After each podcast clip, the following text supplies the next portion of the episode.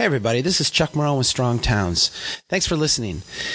Last week, I was in Lafayette, Louisiana, and it, one of the evenings we were working there, I was asked to participate in a debate with Randal O'Toole. For those of you that don't know Randal O'Toole, he goes online by the moniker Anti Planner. He is a, a, fellow with the Cato Institute. He's got some other titles too, but he's a libertarian thinker who uh, is against is against planning. Uh, his his actual website says he is dedicated to the sunset of government planning. And uh, I, I, found Randal O'Toole an, an, interesting character of sorts over the years. Um, I uh, read some of his stuff in graduate school and actually compared to some of the other stuff I was getting, thought he made some good points and found a, a little bit refreshing. Uh, on the other hand, uh, he has a very narrow view of government, particularly at the, the local level, uh, that I don't subscribe to. The idea we were debating that night was the merits of Plan Lafayette. The city uh, has adopted a, a new comprehensive plan uh, adopted a uniform development code to go along with it. Uh, a lot of this stuff is very consistent with Strong Towns principles. Uh, it is lowering government intervention. It is lessening rules. It is allowing more choice in the market.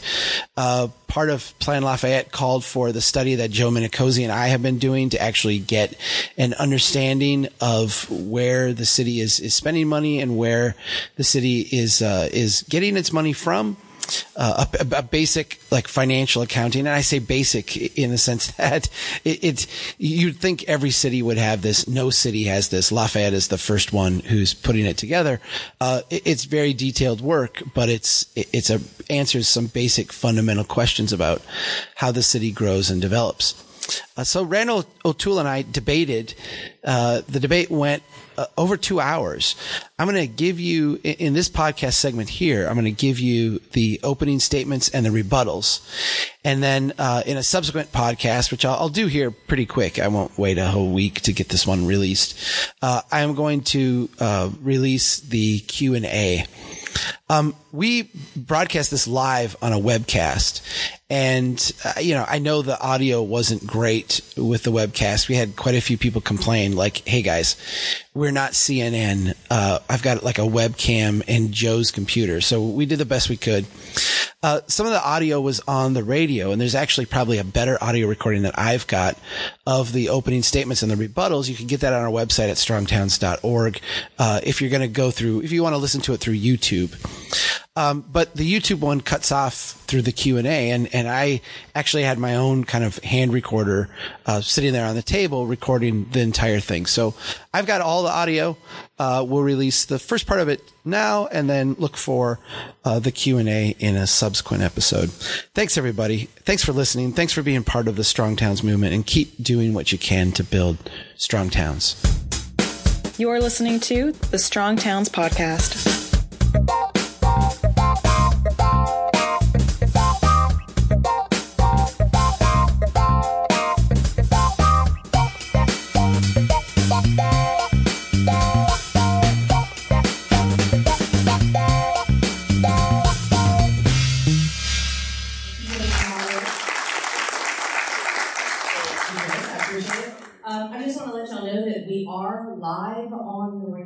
So uh, those folks are joining us now, of course, at uh, KPEL 96.5. So with that, having said that, um, just keep in mind when we go to our question and answer portion this evening, just remember to uh, mind our P's and Q's. I guess would be a good thing because it is uh, live radio as well this evening. And thank you very much, all of you, for coming. I know we'll be expecting some more people as well. And we're really looking forward to this, um, as Mr. Richard was saying, about opening our minds, and it is about opening our, our minds and our hearts. Um, listening to these two presentations by these two gentlemen who have come together to do this uh, for all of us tonight, and to really delve into some of the issues. And people said, well, what about this question and answer period? Well, you know, the question and answer period, we're hoping for everybody to get involved. Even if you think your question is something that might have already been covered, don't be shy. Definitely raise your hand when we get to that portion and ask your question you know, your perception on what's happening with Plan Lafayette or your perception of what you want for the city of Lafayette may be completely different from mine. Maybe you, you know, want something in particular. So definitely bring those questions forward with you this evening. I want to say a thank you also uh, to Ken Romero and Dr. John Sutherland for letting us be a part of their afternoon show tonight. And of course, we have two gentlemen here who are going to be giving presentations tonight. And I want to tell you a little bit about both of them. Um, we decided uh, it, to make it easy for logistical purposes. We're going to let Mr. O'Toole go first this evening. But the two gentlemen here on my left, Randal O'Toole is a Cato Institute Senior Fellow working on urban growth, public land, and transportation issues. O'Toole's research on national forest management, culminating in his 1988 book, Reforming the Forest Service, has had a major influence on Forest Service policy and on-the-ground management.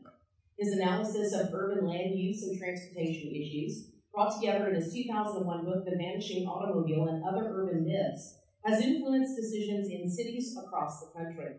In his book, The Best Laid Plans, O'Toole calls for repealing federal, state, and local planning laws and proposes reforms that can help to solve some of the social and environmental issues without any heavy-handed government regulation. O'Toole's latest book is American Nightmare, How Government Undermines the Dream of Home Ownership. O'Toole is the author of numerous Cato papers. He's also written for Regulation Magazine, as well as op-eds and articles for numerous other national journals and newspapers. O'Toole travels extensively and has spoken about free market environmental issues in dozens of cities. An Oregon native, O'Toole was educated in forestry at Oregon State University and in economics at the University of Oregon. Please help me welcome Randal O'Toole.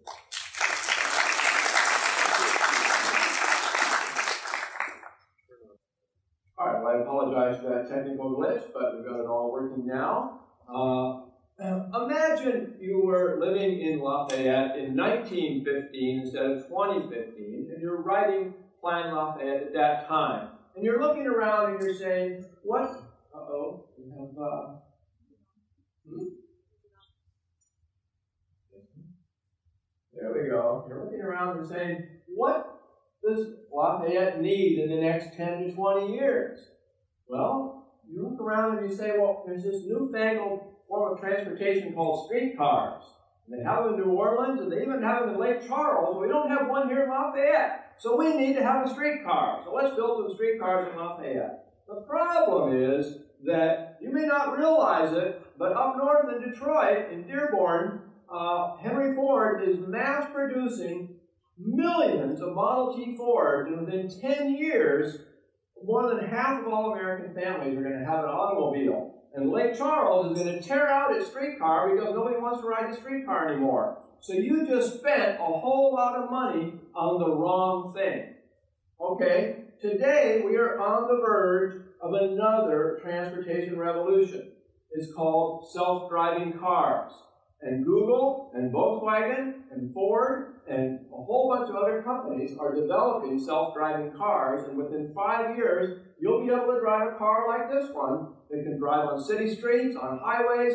You can be able get in the car and say, take me to work, take me to grandma's house. You can put your dogs in the car and send them to the vet. Uh, people won't be complaining about single occupancy vehicles, they'll be complaining about zero occupancy vehicles.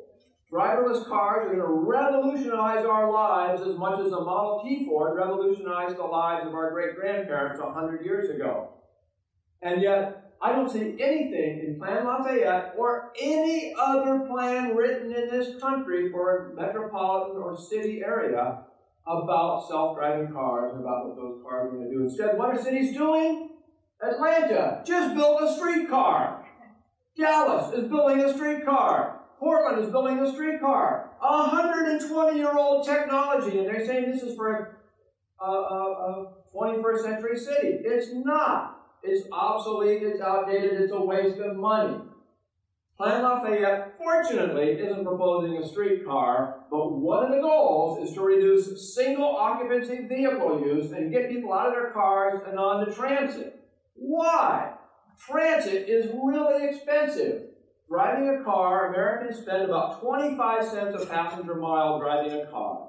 If you just count local roads, almost all the subsidies to roads are local, uh, city and parish, and the local subsidies are about 4 cents a passenger mile in uh, uh, Louisiana. So we're talking about almost 30 cents a passenger mile. By comparison, Lafayette Transit is almost a dollar a passenger mile, more than three times as expensive as driving on local city streets and, parish roads. So, talking about getting people out of their car and onto transit means getting people out of cheap transportation and onto expensive transportation. And it's not any greener, even though they have a few green buses. The average Lafayette transit bus uses as much energy or more energy per passenger mile than the average car. Despite the fact that transit is more expensive and less green than driving, we see places like Washington State passing a law mandating a 50% reduction in per capita driving. If they achieve that, then per capita driving in Washington will be less than in Puerto Rico. And we see in Plan Lafayette all kinds of things, and we see on my opponent's website all kinds of things demonizing the automobile, saying we have to slow down cars, we have to take away lanes of traffic and give them to bicycles. They say, uh, Mr. Marohn says, these kinds of roads, which are he calls stroads, but uh, are formerly called arterials, are dangerous. And these kinds of roads, which he calls streets, but are in, in formerly called uh, collectors, are, are less dangerous. So we need to take these kinds and turn into these kinds. Have lots of bike paths and wide sidewalks and, and lots of places where you're going to be stuck in traffic. Uh, the problem is that's not what the data show. If we look at New York, it's true that arterials are a little more dangerous than collectors, but locals are far more dangerous than E1. But here in Louisiana, local roads and collector roads are both more dangerous than arterial roads. So moving from arterial, from collectors to uh, local roads, which is, or from arterials to collector roads, which is what he's advocating, will create more dangerous conditions, not less dangerous. The reality is that cars are safer, they're cleaner, and they're more fuel efficient every year, and these trends are expected to continue for as long as the future as we can foresee. So within 10 years, cars will be more fuel efficient than the most efficient mass transit system in America. Automobiles also brought to us huge benefits. Just look at the mobility changes because of the automobile. Back in 1915, there was almost no driving, and total mobility per person was about a thousand miles a year. Today, the average American travels 18,000 miles a year, 85% of it by car. And if you didn't have cars, you wouldn't be able to have that mobility because other kinds of transportation are just too expensive. Transit, intercity rail, and so on are just way too expensive compared to driving. Because driving is so cheap, we are far more mobile because it's fast, we can reach far more jobs. Incomes have grown, have exploded in the last century because of that increasing accessibility and mobility. And yet the cost of driving has remained constant. Even though the amount of driving has exploded, the amount that we spend of our incomes that we spend on driving has remained almost exactly 9%, plus or minus 1% or so uh, for the past 50 or 60 years. Driving has also given us access to lower cost consumer goods, better housing, all kinds of things. Notice the huge jump in, in home ownership rates because of the increasing automobile ownership gave people access to cheap land at the urban fringe where they can buy, build a house, and live in it. Now, home ownership is really important too. This is Steve Jobs, the house that Steve Jobs grew up in. Famously, he started the Apple computer business in his garage. More importantly, people who own houses can borrow money against the equity in their house and start small businesses, and that's how most small businesses get started. Even more importantly, children in homes that are owned by their parents do better in school than children in homes that are rented. And that's especially true for low and middle income people. It's not so much true for high income people. So for low and middle income people, home ownership rates are really important. And anything you do that makes housing more expensive and drives down home ownership rates is going to hurt children. So Plan Lafayette says we want to encourage people to live in high density. We want them to live in apartments rather than in houses, in single family homes. Now, there, there's a market for this. It's a small market. There's a market for this kind of living. I think it's kind of probably close to being saturated in Lafayette. We don't need the government saying you need to get more people living that way. In my former hometown of Portland, they said 65% of families are living in single family homes. We're going to, as a target, reduce that to just 41%. And uh, in, the rest of the people will live in multi-family homes. Now, it turns out 17 out of 20 people living in single family homes own their homes. 17 out of 20 people living in multi-family homes rent. So a war on single-family homes is effectively a war on home ownership and will effectively reduce the ability of people to do things like start small businesses, put their kids through school, and so on and so forth. By the way, Portland's great model of increasing densities and building lots of transit is a distinct failure. Uh, between uh, 2008 and 2013, Portland gained 21,500 new jobs, and negative 1,000 of them took transit to work, meaning 1,000 fewer people were taking transit to work in 2013 than in 2008. So all the money they spend on transit has been a big waste. Plan Lafayette also the, has the goal of conserving farmland and open space. Why? 95% of Louisiana is farmland and open space. Why do you need to conserve it? Only about 40% of the farmlands in Louisiana are being used for growing crops. And most of our major crops, the per acre productivities are growing faster than our population. So the amount of land we need for farming is actually declining. So why do we need to impose high density housing on people to save something that's already tremendously overly abundant. It's ridiculous. The whole idea of increasing densities is absurd. If people want to live in high density, they can move to New York, they can move to San Francisco, but we don't need to have government coming into Lafayette or other places and saying, we're going to increase your density. Increasing density means increasing housing costs. It means reducing housing affordability. Right now, according to Coldwell Banker, a middle class home in Lafayette costs an average of $114 a square foot. You're already having a hard time competing against Lake Charles, which is only $100 a square foot, and you're heading on your way towards Austin, which has a comprehensive plan much like yours. And in Austin, they're spending $185 a square foot for homes.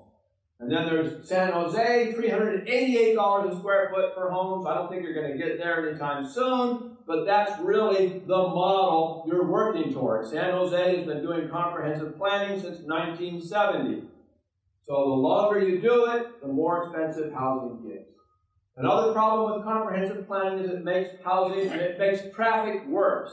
They say, oh, we've got congestion, we have to have comprehensive planning, and yet the things that the comprehensive planners always propose make congestion worse. For example, high density housing doesn't take cars off the streets, instead, it, it uh, compresses them into a few streets where the high density housing is located, making for more traffic congestion. Another problem with planning is that it encourages planners to become developers. It encourages them to write detailed prescriptions, such as these prescriptions in the Lafayette Unified Code for downtown buildings.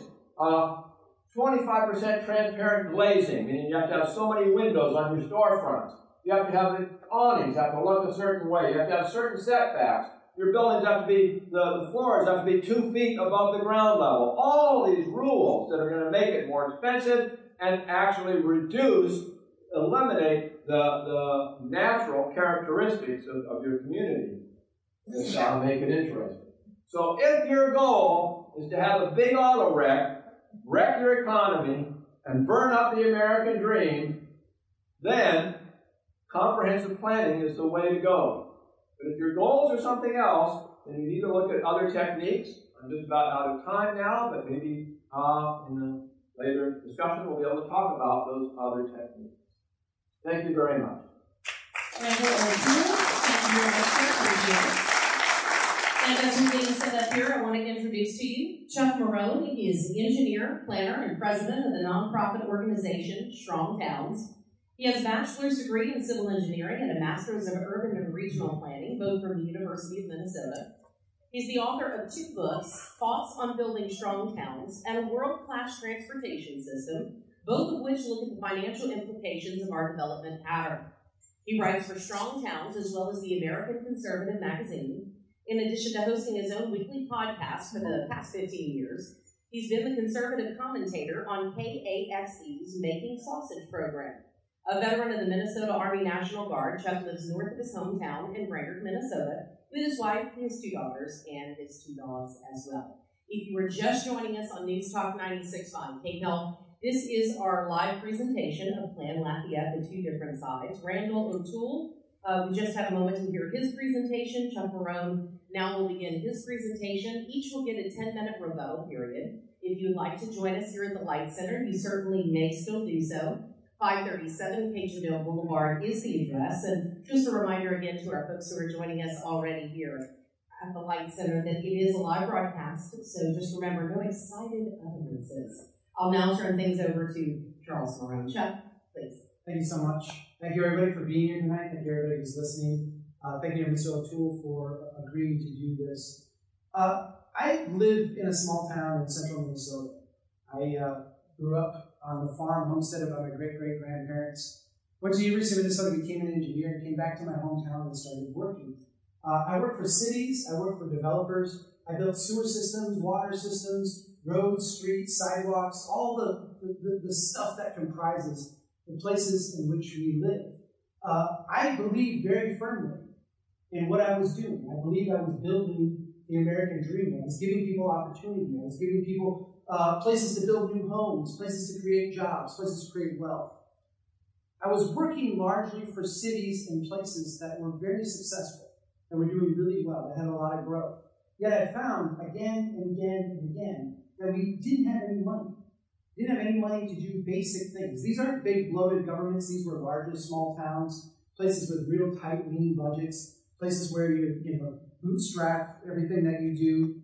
And I found again and again we were going out for grants. We were going to the federal government, the state government. We were playing the political game. We were hiring lobbyists. We were trying to do all this stuff we could do to piece together just basic things. How do we maintain a street? How do we maintain a sidewalk? How do we fix this pipe under this road that is leaking? And I started at one point to ask questions about what I was doing. Why is this, despite all the growth, not creating the prosperity that I thought it was, that I thought it should? And I started really with my own house. I, I did an analysis. The city had come out and paved the road in front of my house, and I looked at it, I knew how much it cost. You know, I'm an engineer. I figured it out. I went to the meetings. I knew how much it cost. I knew how much I paid, and I had my tax statement. And I looked at it, and I said, "Wow, based on the taxes that I'm paying on my place, it's going to take the city 37 years to recoup the money they just spent to pave my road. Now, the road won't last that long, but the finances of the city says it's going to take them that long just to break even. I started looking at other properties where we were working. Uh, this one was built in the early 1980s.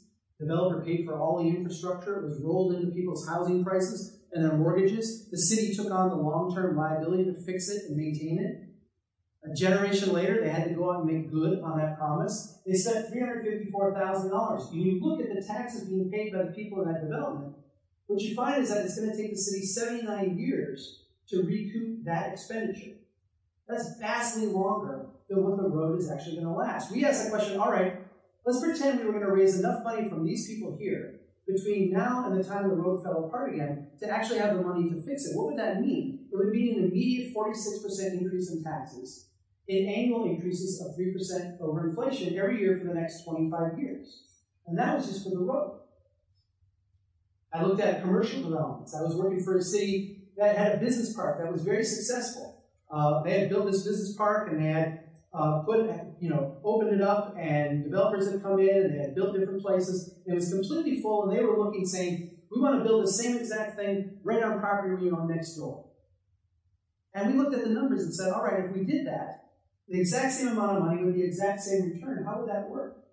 It would take the city 30 years to break even on this. 30 years if every single new property developed instantly with no subsidies, which every single one in there had been tax subsidized, either TIF or some other type of tax subsidy, and every single penny of this revenue went to paying off this loan.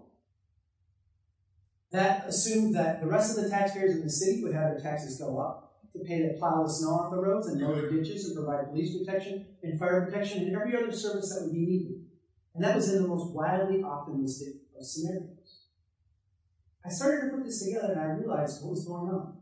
What was going on is that it was very easy for us as engineers, very easy for us as city officials, very easy for us as a public to create new things, to create new growth, to add and expand, to add more sewer systems, add more water systems. What was really hard was finding the money to fix things. And there's a good reason for that. When a developer comes out and builds everything and they can get, you know, subsidized money, they can get uh, low interest rates, they can sell those off to individuals with mortgages, have that cost wrapped up in the mortgage. Again, subsidized transaction. When those things happen, the city takes on this long-term obligation. We'll fix the street. We'll maintain the pipe. And when you look at the cash flow for the city, what you see is that in those early years, it's all positive, right? We haven't paid anything. The developer paid it all. We're just bringing in money. We're just getting richer and richer and richer. The problem is when you get out a, a generation and you have to actually go out and make good on that promise, what you find is that the productivity of the development pattern, the way we've actually laid out these places and built them, doesn't generate enough wealth and enough prosperity to actually cover those costs. And so over the long term, from a cash flow standpoint, the city runs far in the negative. What do we do to deal with this? We don't know what we do, right? We try to get more growth. Because the more growth we get, the more cash we have, the more money we've got to do all the things we want to do. And so we develop this growth mantra. Let's go get more growth. Let's go get more growth. And if we take that last development and stack those on top of each other year after year after year, we get a, a, a cash flow that looks something like this.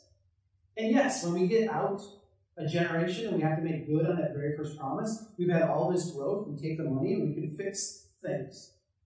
But what happens over time? When we lose money on every transaction, we don't make it up on volume. When we lose money on every project that we do, even though we're growing very fast, we outrun our cash. And from a cash flow standpoint, we go far, far into the negative. Cities are stuck in this trap. They get into the second life cycle, they start taking on debt, they start doing all the little Ponzi scheme games that you do try to gin up more growth. And we'll get some tax subsidies here, we'll go get this federal grant here, we'll try to get this interchange here so we can get some quick growth. And in the process, they take on more and more and more liabilities. I started asking, this is a disaster. What, what, what actually works? And as I'm searching around for an answer to this question, I come across this photo of my hometown. This is my hometown back in 1904. This is not a great place, right? This was not a perfect place. I'm sure they had problems with their sewer systems and their water systems just like we do. But the one thing about this place that's different than our cities today is that they built this on their own. They built this out in the middle of nowhere. This place is two and a half hours north of Minneapolis, St. Paul today. It is the middle of the boondocks back then, right? These people built this up in the middle of nowhere, little bit by little bit by little bit. They didn't have the federal subsidies. They didn't have tax increment financing. They didn't go build a bunch of infrastructure hoping they could get growth. They didn't take on all kinds of liabilities for the promised tomorrow. They built it slowly over time. As we have embraced this new development pattern, the pattern that we now call the American Dream, the one I was out building as an engineer, we've taken places like this, and here's the exact same street today. You see this in cities all over the country, right? It's a wasteland of parking lots and half occupied buildings. And if you want to understand in one snapshot why cities all over this country, including Lafayette, are struggling financially, know that there's a half million dollars of public infrastructure sitting in that street. Where's the wealth that is going to sustain that generation after generation? We see this pattern over and over again. These are two identical lots in my hometown. If you look at them, they're exact same size, same area, same amount of public infrastructure.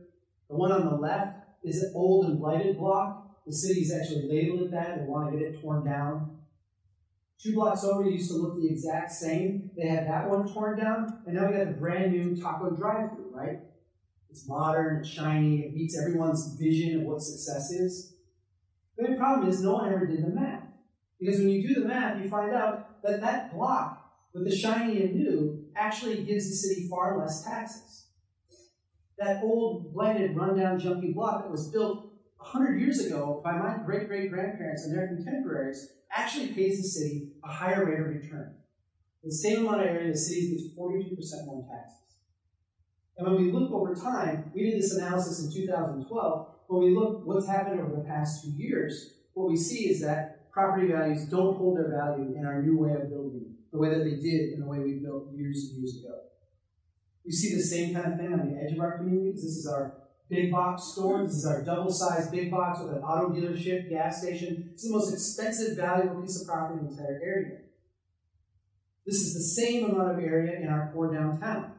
Our rundown. If you ever saw the movie Fargo, it depicts a not so flattering but not so inaccurate portrayal of my hometown of Brainerd, Minnesota. Uh, a lot of second, third stories unoccupied, a lot of rotating tenants in the first stories. But what do we see from a financial standpoint? The same area, the same uh, amount of space. We see that that old traditional development pattern, the way people built literally for thousands and thousands of years, has a much, much higher financial return. There's a reason people built this way. It's because they could viably maintain it generation after generation after generation. We spent a couple hundred million dollars on this highway bypass, running sewer out here, water out here, frontage roads, backage roads, all this stuff. And we called this growth. And for a long time, our budget was really flush because this made us feel really good, right? But that bill is coming due. And in the process of ginning up growth and creating some short term jobs, what did we do? We took on enormous long term liabilities, liabilities that we do not have the tax base to sustain. We see this pattern of development in city after city after city. My friend Joe Minicozzi is sitting right here. These are some maps he put together. This is Buffalo, New York, one of those cities that was hollowed out after World War II, right? And when we plot the wealth, the, the, the prosperity he created, the actual tax base per acre uh, of this city in the vertical, what we see is that everywhere we have a traditional development pattern, everywhere we have buildings that were built prior to this whole post-war experiment, that we've now kind of called the American dream. Every time we have that, we see enormous financial prosperity. This is a little bit smaller town in upstate New York. We have the same kind of pattern. This is a little place by where I live, little city of Crosby, 1,200 people. When I went there, they said, Chuck, uh, these neighborhoods we've got here are in serious decline. This stuff out here on the edge is where all the action is. We want to get more of that. And then we showed them, hey, all of your wealth are in those neighborhoods that you're undervalued. They're in those neighborhoods. Those are the places that are producing and have produced for you for decades your solid tax base. When we run the numbers in Lafayette, we see the same exact pattern. The same exact pattern. This is your city here. This is analysis that Joe and I have done. And when you look at the green, what you're looking at are places, development patterns where you as a taxpayer, you as a population, you as a city, as a community, get more revenue back than you actually spend long term in service and maintenance. The places where you see red, which are the, all the stuff you've built post World War II, all the stuff you've had growth over the last generation, all that stuff is bleeding ready over the long term. We have had two generations of growth in this pattern, in this style, that changes and asks us to exchange at the local level a short burst of growth and a short burst of jobs for enormous long-term liabilities. Plan Lafayette actually takes this on and actually says, you know what? We may not have every answer. We may not know everything we're doing, but boy, business as usual is not working for us. The way we've been doing things, kind of the way things have been going on, uh, that doesn't work. We're in some serious financial problems. We've got to look at things differently. And I'll tell you what, if you're thinking, we need a plan here or not? I want to show you. This is that, that last image. This right here is uh, your MPO's projection for where growth is going to happen over the next 20 years. This is their plan. No, who's the MPO? The, the, the Metropolitan Planning Organization. That's the federal entity essentially created uh, to channel gas tax dollars from the federal and state government to you. They've got a plan for you. They figured out where your growth is going to go. It's going to go in all those areas that are bankrupting you. You need your own plan. You need to control your own future. You need to make your own decisions. And I'm not going to stand up here and say Plan Lafayette has zero faults, but I'm telling you, it is a huge step in the right direction. Thank you.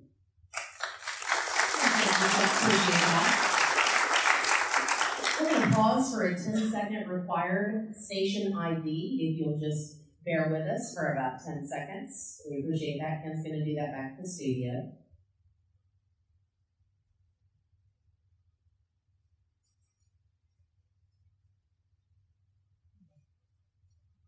And thanks so much for your patience on that.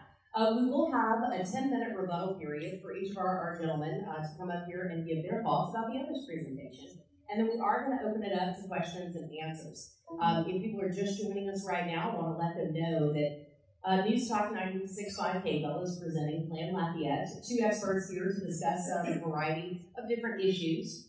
Uh, Chuck Marohn is an engineer planner and the president of the nonprofit organization Strong Towns. Randal O'Toole is a Cato Institute Senior Fellow working on urban growth, public land, and transportation issues. These gentlemen coming to Lafayette uh, to give their presentations. We shall now begin with Mr. O'Toole's rebuttal. Mr. O'Toole. Thank you. Better turn my mic on. Mr. Marohn's presentation was extremely logical, extremely rational, and totally horrifying to me because it puts the needs of the city treasury above the needs of the citizens who live in that city and the citizens who in the future will live in that city. It says, if the city has a screwed up tax system that doesn't collect taxes from everybody fairly, well, then we're going to create an unfair city and emphasize the parts of the city that collect the most taxes. If wealthy people pay more taxes than poor people, we're going to push the poor people out and bring more wealthy people in. If uh, meat markets pay less taxes than produce stores, then we're going to try to force more people to become vegetarians. Or if you're already a vegetarian, I don't know, are there any vegetarians in Louisiana? Then I would say if produce stores produce less revenue than meat markets, then we would try to force people to stop being vegetarians and becoming carnitarians.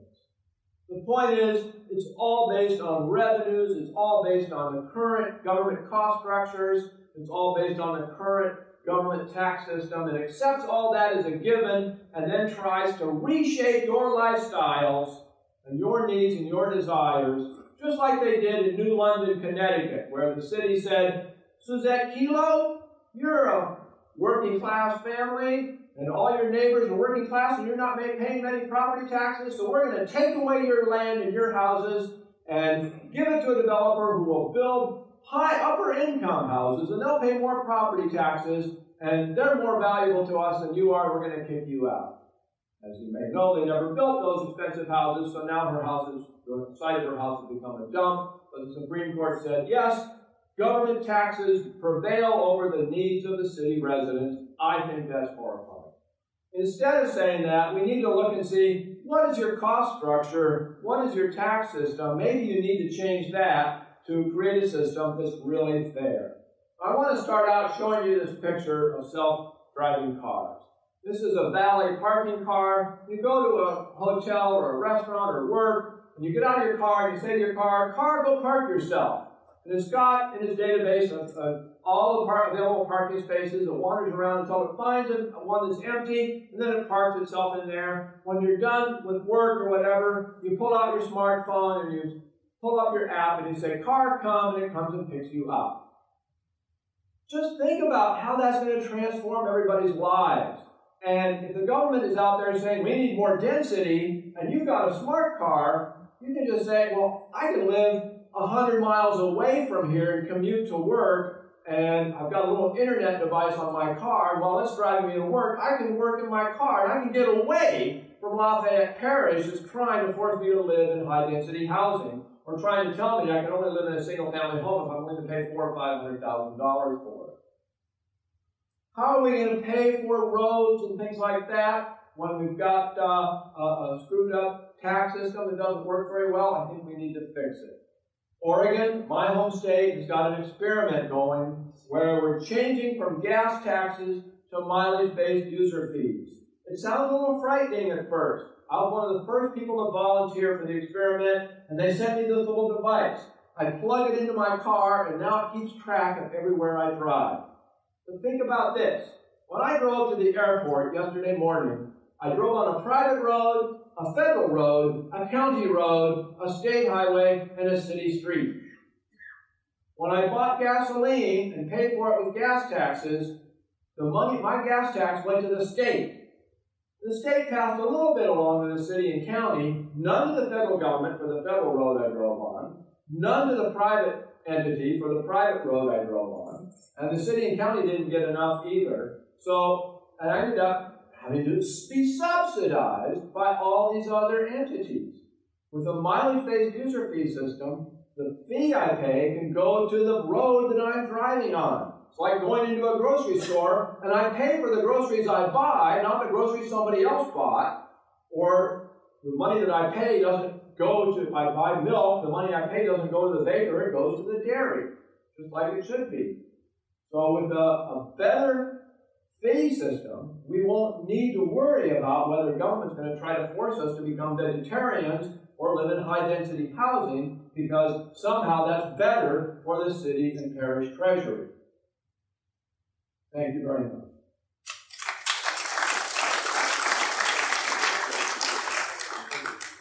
And now Chuck will come back with his I, I'm. It, it's it's funny because I'm. There's a part of me that feels like an old fogey. I realize I'm, I'm the younger in the debate, but no. It, the the whole self-driving car thing, I don't get. I don't get the fetish with self-driving cars. I'm like, what's a taxi, right?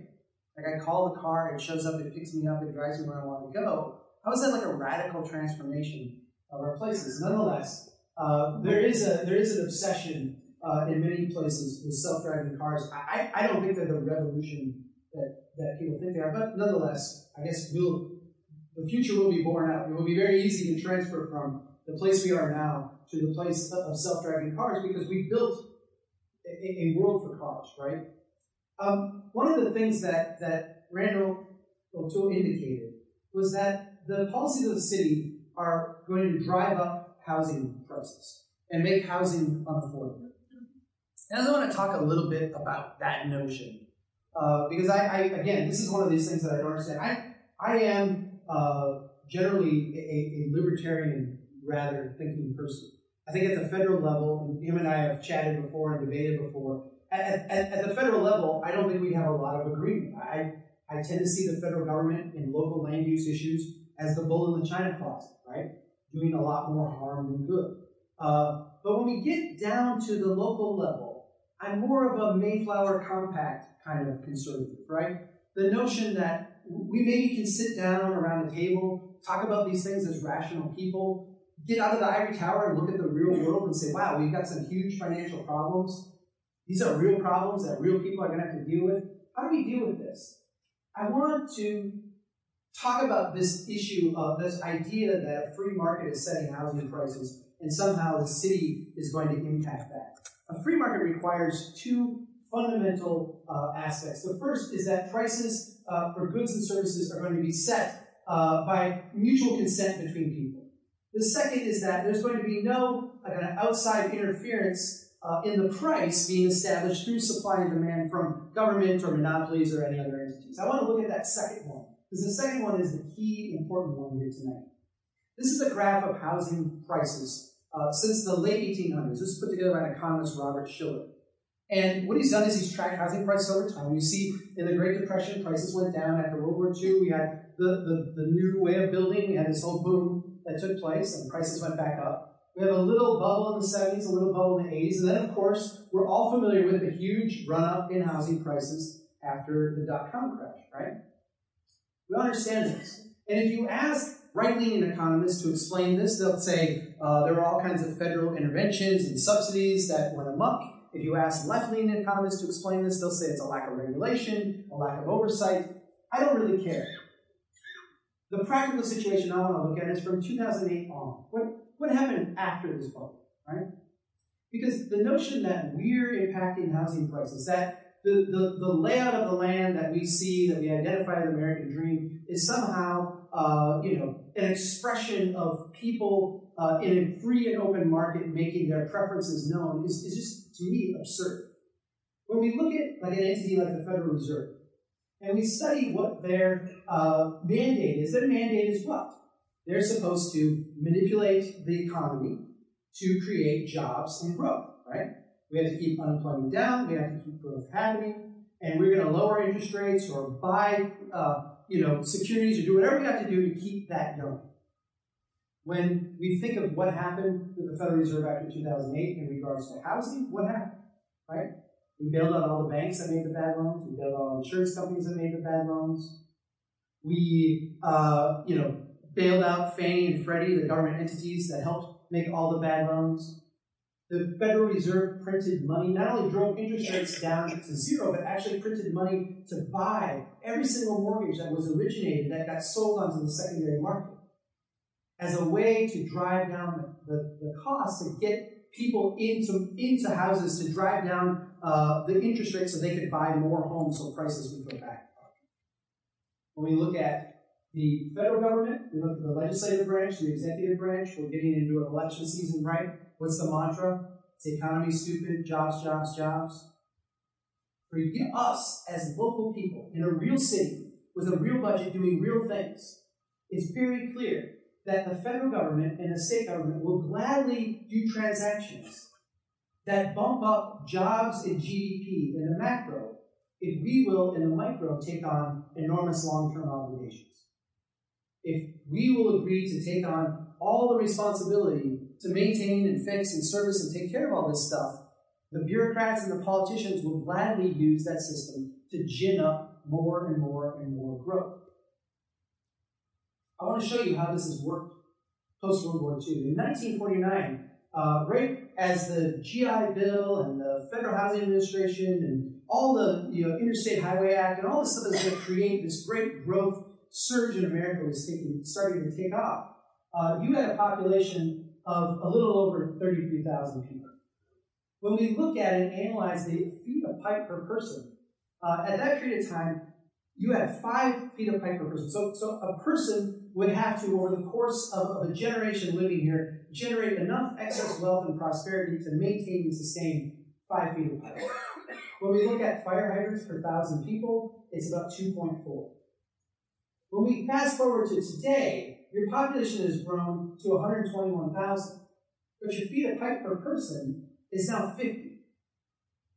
And your number of fire of uh, fire hydrants per thousand people is now at 51.3. You've increased your population by three and a half times by taking on burdens that are 10 times and 20 times greater. Then you could say, okay, Chuck, I get this, but we are creating wealth and prosperity and jobs and economic growth. In 1950, the median household income in Lafayette in today's dollars was 27,700. Today, it's 45,000. You've increased your obligations by 10 to 20 times, and you've increased the wealth of your families and households by only 1.6. This is a real world. This is where we live. These are the decisions that we have to make. And let me give you just a, a, a little kind of glimpse into how this is all happening, how at the local level we've got to get control of what we're doing here. If you look at the traditional kind of, of, of, building that, that people did for thousands of years, the little shop in front of the house, right? And why would people do that? Because when they're bootstrapping a business, when they're trying to get a business started, uh, they can't hire employees. They've got to be there to manage the shop, and they've got to watch the kids at the same time, and they've got to balance all these things. So they put this little storefront up front, right? I was in Pompeii, and they had these things there from you know thousands of years ago, right? This is the way we built. And when you do that, then over time you could grow that business and, and, and maybe build a residence up on top and, and watch the shop that way. And then over time you could get enough wealth to move out and maybe have an employee live up there or split it up and rent it out and have a dual income stream. This is how cities and families built wealth for generations. When we created the FHA and when we started this whole housing boom, one of the provisions was that the federal government would not back any home mortgage where you had more than 18% of the floor area as commercial. So if you wanted to do this, too bad. If you want to build a single family home, we've got all kinds of programs for that. We'll write down your down payment, we'll subsidize the interest, we'll create a secondary market.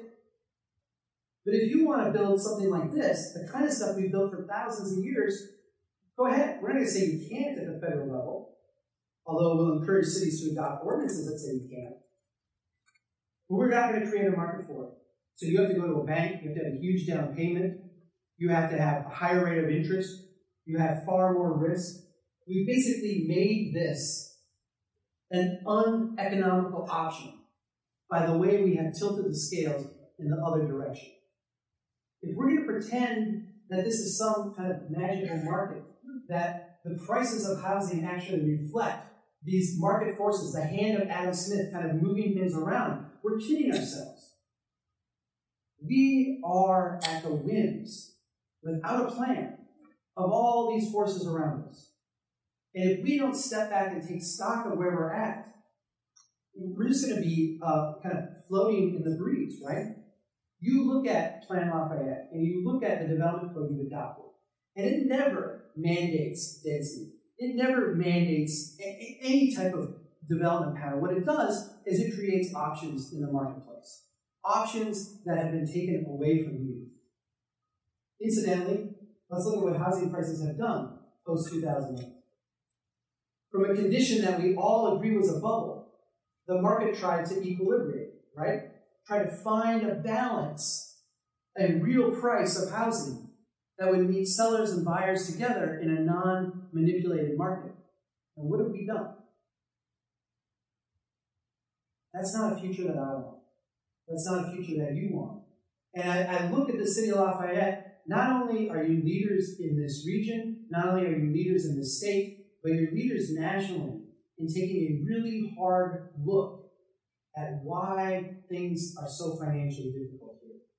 Your leaders could adopt a tax increase. They could do tiny little, you know, incremental increase in taxes and get that passed and get that approved. Some of you would be angry, some of you would be happy. But you know what that's doing? That's kicking the can down the road. And what your city has done instead is said, no, we're going to stop. We're going to figure out what's going on. We're going to try as best we can to plan for the future. And we're going to try to do something a little bit different than the way things have always been. And I have a huge amount of respect for you. Thank you.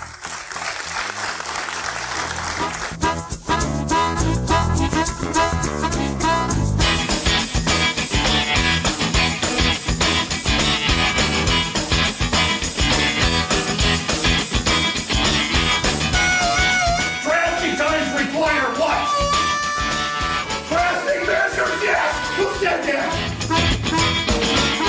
know that America's one big pothole right now. Bill, Bill, Bill, Bill. That's the story. Marohn, this has been fascinating. Who made the city?